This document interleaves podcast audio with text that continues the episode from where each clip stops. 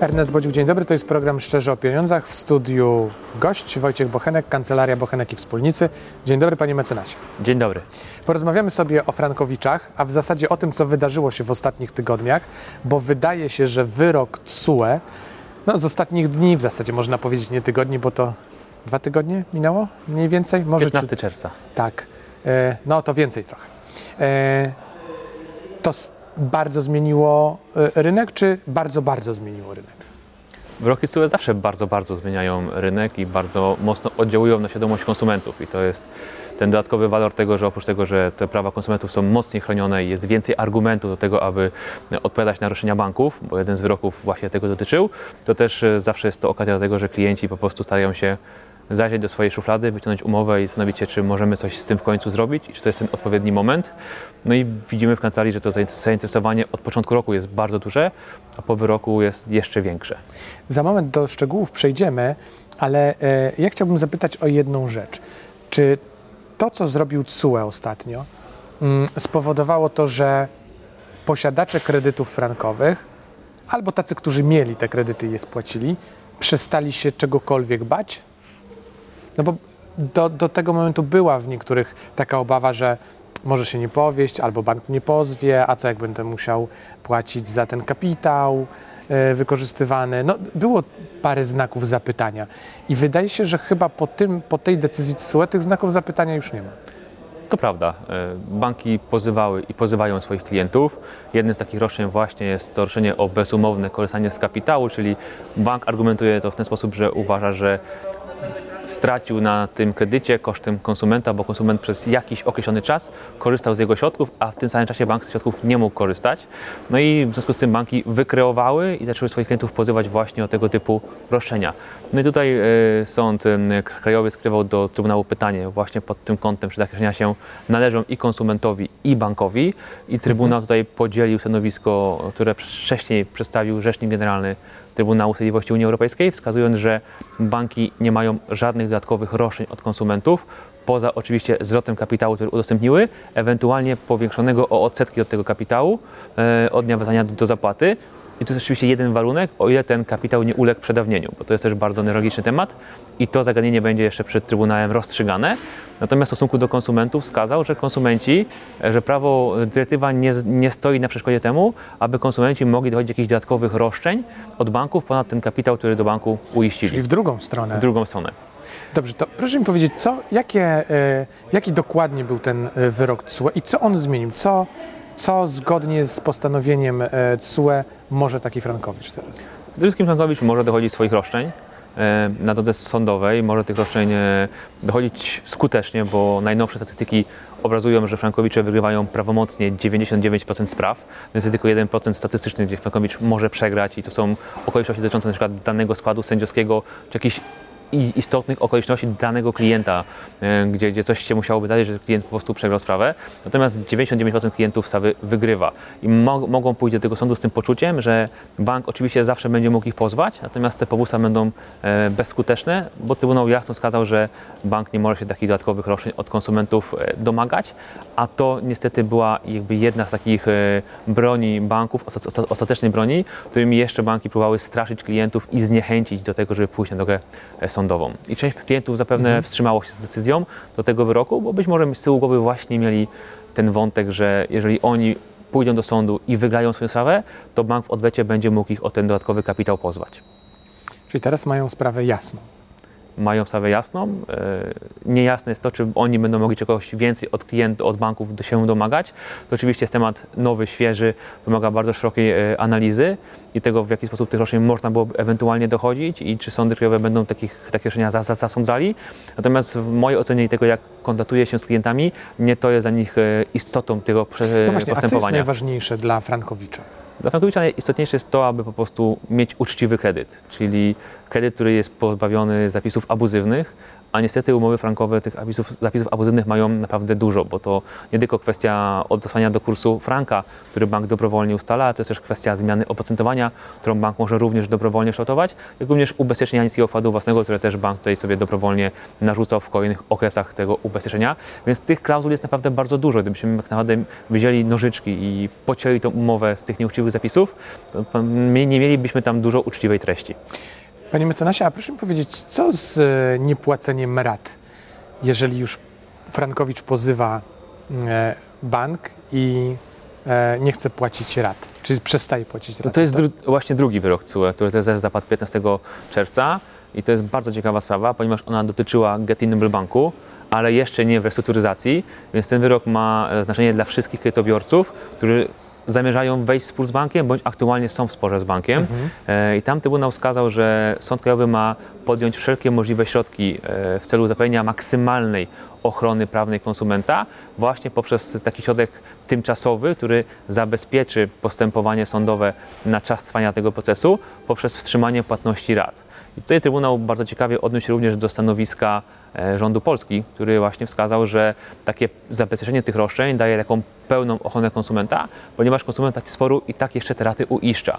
Więc miały tutaj e, dwie opcje. Albo co miesiąc rozszerzać powództwo, co może się dodatkową e, opłatą od takiego rozszerzenia i może powodować jakieś dodatkowe koszty po stronie konsumenta, e, ewentualnie po zakończeniu jednego sporu e, wystąpić z kolejnym powództwem od raty, które się uzbierały w czasie trwania tego postępowania. I tutaj właśnie Trybunał podzielił ten, ten argument, że to nie da pełnej ochrony konsumentowi i że takie zabezpieczenie ma również e, mieścić również w tej treści dyrektywy, która zabezpiecza interes konsumenta w pełni. Więc jest to dodatkowy argument dla klientów, którzy na tej pory jeszcze się wahali, czy pójść do sądu, to taki wniosek można złożyć wraz z powództwem. E, Jeżeli sąd się do niego przychyli, a widzimy, jak oddziałuje orzecznictwo Trybunału na polskie sądy i kształtowanie się orzecznictwa, to konsument będzie mógł uzyskać zabezpieczenie powództwa poprzez właśnie wstrzymanie płatności rat na czas trwania całego procesu. Dodatkowo można jeszcze wnieść o to, żeby na przykład pozbawić bank możliwości wysłania monitów, e, upomnień czy wezwań do zapłaty, a w zależności również wypowiedzenia umowy kredytowej. Więc tutaj klient będzie w pełni chroniony i będzie mógł sobie te środki po prostu e, gromadzić albo na spłatę kapitału nom- nominalnego, albo po prostu na jakiś inny cel sobie te środki Ale przeznaczyć. y, y, tak skracając to, czy ja dobrze rozumiem, że jeżeli składamy pozew do banku, to w tym samym czasie możemy wnioskować przy tym pozwie o zawieszenie od razu Dokładnie tak. tak. To można W wszystko momencie złożenia w, w, w jednym piśmie i ten wniosek powinien być rozpatrzony w pierwszej kolejności. E, instrukcyjnie sąd ma na to 7 dni, natomiast jest to termin dla sądu, nie jest on wiążący, więc czasem, czasem jest to te 7 dni, sąd się w tym stara mieścić, czasem jest to trochę dłuższy okres, Mhm. ale na pewno jest to środek, który warto, warto złożyć.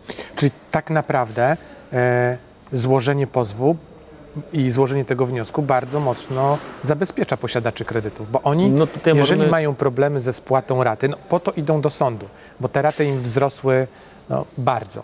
Idą do sądu, bo na przykład nie są w stanie spłacać tego kredytu albo mają duże problemy z tym, żeby na tę ratę uzbierać, nie wydają na inne rzeczy.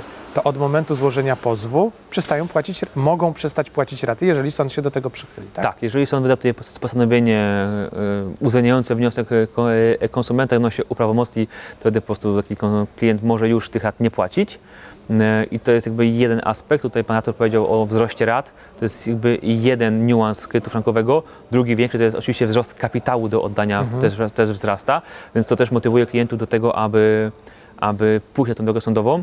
A co ciekawe, to też jest na przekór tego, temu, co mówią banki, bo banki wyszły z taką propozycją, że e, ugoda jest lepsza niż proces, bo jest szybsza.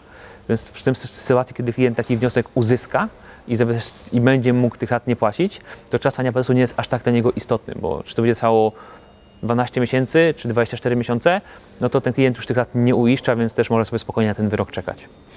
A czy te ugody rzeczywiście to są prawdziwe ugody? No, mamy teraz taką e, e, historię, gdzie kilku klientów się do nas zgłosiło z prośbą o analizę ich ugód, bo wzrosły im raty. To byli kredytobiorcy, którzy po raz którzy w pierwszej fali zawierali te ugody, kiedy stopy procentowe były niskie i faktycznie wzrost stóp procentowych spowodował, że ich rata znów urosła e, i próbują się teraz dowiedzieć, czy mogą tą ugodę unieważnić, więc to też obrazuje, że banki nie zawsze w sposób prawidłowy o tych ugodach informują. Pokazują tylko te e, korzyści, które z nich płyną, że ona jest szybsza, że tu i teraz można to przekonwertować. Natomiast klient nie ma pełnej informacji o tym, co może uzyskać w ugodzie, co może uzyskać w, w, w procesie, jakie są koszty jednego, jakie koszty e, drugiego i co finalnie e, ekonomicznie, finansowo i prawnie będzie dla niego korzystniejsze. I takich, tacy klienci zaczynają się powoli pojawiać. I też widzimy, że te aktualne ugody, które oczywiście z czasem ewoluowały i są, można powiedzieć, nieco lepsze, to i tak nie są tak korzystne niż to, co klient uzyska na drodze sądowej. A klient, który spłacił kredyt jakiś czas temu, może pozwać bank czy nie? Jak najbardziej. To są e, klienci, którzy również mogą dochodzić swoich e, praw na drodze sądowej, e, mają te postępowania nieco prostsze, ponieważ oni dochodzą już tylko konkretnej kwoty pieniężnej do, do zapłaty, ponieważ klient, który ma czynną umowę, dochodzi ustalenia tego, że jego umowa jest nieważna oraz zapłaty konkretnej kwoty. Klient, który kredyt spłacił, jak najbardziej również może e, skierować swoją sprawę na drogę sądową, dochodzić tych roszczeń w pełnej wysokości, no i ma to 99% szans, że tą, tą, tą kwotę po prostu uzyska, bo takie są statystyki przynajmniej za pierwszy kwartał bieżącego roku. A jeszcze chciałem zapytać o jedną rzecz, bo to gdzieś jest, e, to gdzieś jest może nie tak często eksponowane jak to, o czym rozmawiamy, ale chodzi mi o wyrok TSUE, który był trochę wcześniej, a dotyczy przedsiębiorców, e, którzy zaciągnęli kredyty frankowe i częściowo wykorzystali je na przykład e, na, na coś związanego z prowadzoną działalnością Mhm. gospodarczą. E, Oni byli do tej pory traktowani jako przedsiębiorcy, mimo że większość kredytu wykorzystywali na przykład na zakup nieruchomości, a część tylko na e, przedmiot związany z działalnością. To się zmieniło też na ich korzyść, tak? Dobrze rozumiem. To się zmieniło na ich korzyść i tutaj widzimy wyraźną zmianę stanowiska Trybunału, ponieważ w swoich wcześniejszych wyrokach Trybunał tutaj wskazywał, że ten cel gospodarczy nie może być z, y, znaczny, czyli nie, wiedz- nie wiedzieliśmy jak definiować to słowo znaczne, one należało do indywidualnej interpretacji danego sądu e, krajowego. I u nas tutaj sądy faktycznie przyjmowały taki rygorystyczny e, sposób podejścia, czyli jeżeli jakaś ta niewielka część kwoty kredytu była na ten cel działalności gospodarczej przeznaczona, no to klient tracił status konsumenta, w związku z tym nie podlegał tej ochronie prawnej pod kątem dyrektywy i prawa unijnego. W tym ostatnim wyroku Trybunał odszedł od tego słonia znaczny na przeważający, czyli że ten charakter musi mieć przeważający e, cel kredytu, żeby A, czyli w konsument zasadzie 50% plus 51 tam, na przykład tak. musi być na działalność, 49 na cel konsumencki, A jak już jest żeby ten status stracić. To wtedy, no to oczywiście będzie podlegało No ocenie tak, ale sądu. przeważający to jest jasne sformułowanie, Tak, ale a to też- to jest tak nieostre, że... To też już pokazało, że ten charakter orzecznictwa e, Trybunału się zmienił, również na prokonsumencki. Te wyroki, które zapadają, e, są prokonsumenckie. Tutaj Trybunał dał naprawdę bardzo dobre na- narzędzie tym wszystkim kredytobiorcom, którzy właśnie mają tego typu kredyty, że część kwoty była na budowę domu na przykład, a część z tej kwoty była wydzielona na, na gabinet lekarski czy jakiś inny e, cel, który związany był z czyjąś działalnością gospodarczą i to było sfinansowane jednym kredytem. Więc tutaj ta szansa naprawdę rośnie w oczach. Co się wydarzyło po wyroku TSUE? Więcej chętnych jest e, do pozywania banków, czy to się nie zmieniło? Czy, czy jest Od konstans początku roku jest duże za- zainteresowanie konsumentów, natomiast wyrok CUE zawsze takim impulsem, że klienci po prostu decydują się na to, żeby podjąć kroki, żeby skontaktować się z kancelarią. My również m, widząc, e, jakie jest zainteresowanie e, naszą usługą w naszej kancelarii, e, wydłużyliśmy godziny pracy w naszych biurach terenowych na terenie całego kraju, tak żeby ci klienci, którzy są zainteresowani, a na przykład w ciągu dnia nie mogą spotkać się z prawnikiem, żeby po prostu po, po pracy mogli się umówić na spotkanie i omówić swoją, swoją umowę kredytową. Więc taką akcję również zorganizowaliśmy, bo to była po prostu potrzeba, która była podyktowana tym, że było duże zainteresowanie klient, klien- klientów naszą usługą, a my też chcieliśmy tym klientom po prostu pomóc. A to oznacza, że frankowicze przestali się bać banków. Już można tak powiedzieć, że no, jak, e, pamiętam parę lat temu zaczynały się te procesy. Pierwszy chyba był e, proces zbiorowy w ogóle przeciwko, nie pamiętam, który to był, chyba mBank, e, ale nie, jest, nie jestem pewien. E, to, to tak wszyscy się zastanawiali, co z tego wyniknie. E, zastanawiano się, ile osób do tego grupowego procesu e, dołączy, ilu będzie odważnych, a dzisiaj w zasadzie każdy idzie indywidualnie i jakoś chyba strachu w oczach nie ma. Nie ma strachu w oczach, widać, że też ta świadomość konsumentów jest dużo większa. Już tych wyroków CUE w polskich prawach było kilka. Kolejne są jeszcze w Trybunale do rozstrzygnięcia, w tym dotyczące przykład przedawnienia roszczeń. Też bardzo istotny, istotny e, przedmiot sprawy, bo to też Mhm. będzie ważyła tym, czy banki odzyskają swoje e, kapitały, czy też nie. e, więc to też jest bardzo istotne, ale widać, że konsumenci mając tą większą świadomość, wsparcie Trybunału Sprawiedliwości Unii Europejskiej i UOKiK-a, Rzecznika Finansowego, po części również Sądu Najwyższego, widząc moc tych argumentów, śmielej podejmują de- de- decyzje, a z drugiej strony brak zaufania do sektora bankowego, e, próby różnego rodzaju przemycenia zapisów, jakichś, które miałyby te umowy uzdrowić, tak mimochodem gdzieś tam wprowadzone w ostatnich zdaniach e, różnych aneksów czy porozumień, sprawiły, że klienci są nieufni i każdy aneks po prostu omawiają ze swoimi e, pełnomocnikami. To też powoduje, że propozycje, propozycje ugodowe, które klienci otrzymali, również e, przyszli zweryfikować, czy w nich nie ma jakichś zapisów, które mogłyby być dla nich niebezpieczne. No, sektor bankowy mówi, że te decyzje e, TSUE mogą mocno, mocno nadszarpnąć kondycję sektora e, bankowego. To prawda? Jeżeli patrząc przez pryzmat ostatnich wyników, jakie banki publikują, e, w pierwszych pięciu miesiącach bieżącego roku odnotowały e, zysk niemalże 17 miliardów złotych netto, no to też trudno mówić, żeby to nadszarpnęło jakiś budżet banków. A ile jeszcze zostało spraw frankowych do rozstrzygnięcia? Bo zastanawiam się, e, ile w tej chwili frankowiczów, jak liczyliśmy, czy w ogóle liczono na rynku, było 800-900 tysięcy mniej Około więcej? miliona. Około miliona. E, Czy mamy takie dane, które pokazują, ile osób zdecydowało się pójść do sądu? Mniej więcej? Te dane są bardzo różne, natomiast taka, która się ostatnio pojawiała w doniesieniach publicznych, to Mhm. było 130 tysięcy osób jest na drodze sądowej. Około 350 tysięcy jest czynnych umów i około 400 zostało spłaconych. I tam też są klienci, którzy mogą podjąć swoje podjąć kroki prawne, żeby tych roszczeń dochodzić. E, No i też ostatni rok pokazał, że do sądów trafiło ponad 60 tysięcy spraw. Więc widać, że ta fala rośnie i co roku są to wyższe wolumeny. No właśnie o to chciałem dopytać. To jest tak, że od, odkąd zaczęły się te procesy, to z roku na rok jest coraz więcej. Dokładnie tak. E, Największy jakby przyrost jest od wyroku Sądu Państwa Dziubak, czyli 2019, 20, 2021 rok to były takie przyrosty naprawdę po- podwajające tą, tą liczbę tych, tych pozwów. Mhm. E, no dobrze, a co w, e, za chwilę, to znaczy co w najbliższych miesiącach, jak prognozujecie e, w kancelarii, co się będzie działo dalej, czy w następnych latach? No bo tych frankowiczów jest określona liczba. Pewnie nie wszyscy też pójdą do sądów. I jak długo Polska będzie żyła tym tematem procesów frankowych? Tutaj można się odnieść do danych, które były publikowane przez e, specjalistów zajmujących się właśnie e, finansami i którzy wskazali, że taki ro, ro, ro, rosnący trend e, frankowiczów będzie gdzieś do 2028 roku. E, Mhm. I potem sprawy jeszcze będą w sądach e, procedowane. To jeszcze kilka, kilkanaście lat e, pracy na pewno przed, przed nami jest. Również to zależy od tego, jak szybko będą działały sądy. No to właśnie to kolejne pytanie, jak szybko dzisiaj działają sądy? To zależy od tego, w jakim sądzie prowadzimy postępowanie. Wiadomo, że najbardziej e, obarczony sprawami fra- frankowymi jest sąd w Warszawie, ponieważ tutaj najwięcej siedzib ma, ma, mają banki i też najwięcej spraw zostało złożonych w ostatnim czasie. Natomiast widzimy również, że sądy szukają sposobów na przyspieszenie.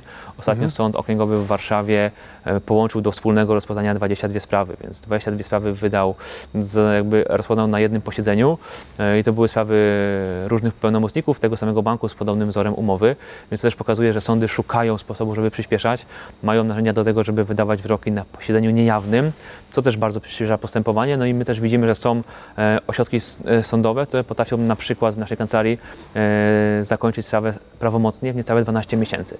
Więc to też pokazuje, że jeżeli się trafi do sądu, którym jest mniej, był mniej obciążony, czy jest mniej obciążony, to sprawa potrafi być naprawdę płynnie prowadzona. Wojciech Bochenek, Kancelaria Bochenek i Wspólnicy. Dziękuję panie mecenasie. Dziękuję bardzo. To był program Szczerze o Pieniądzach. Ernest Bodziuk, do zobaczenia.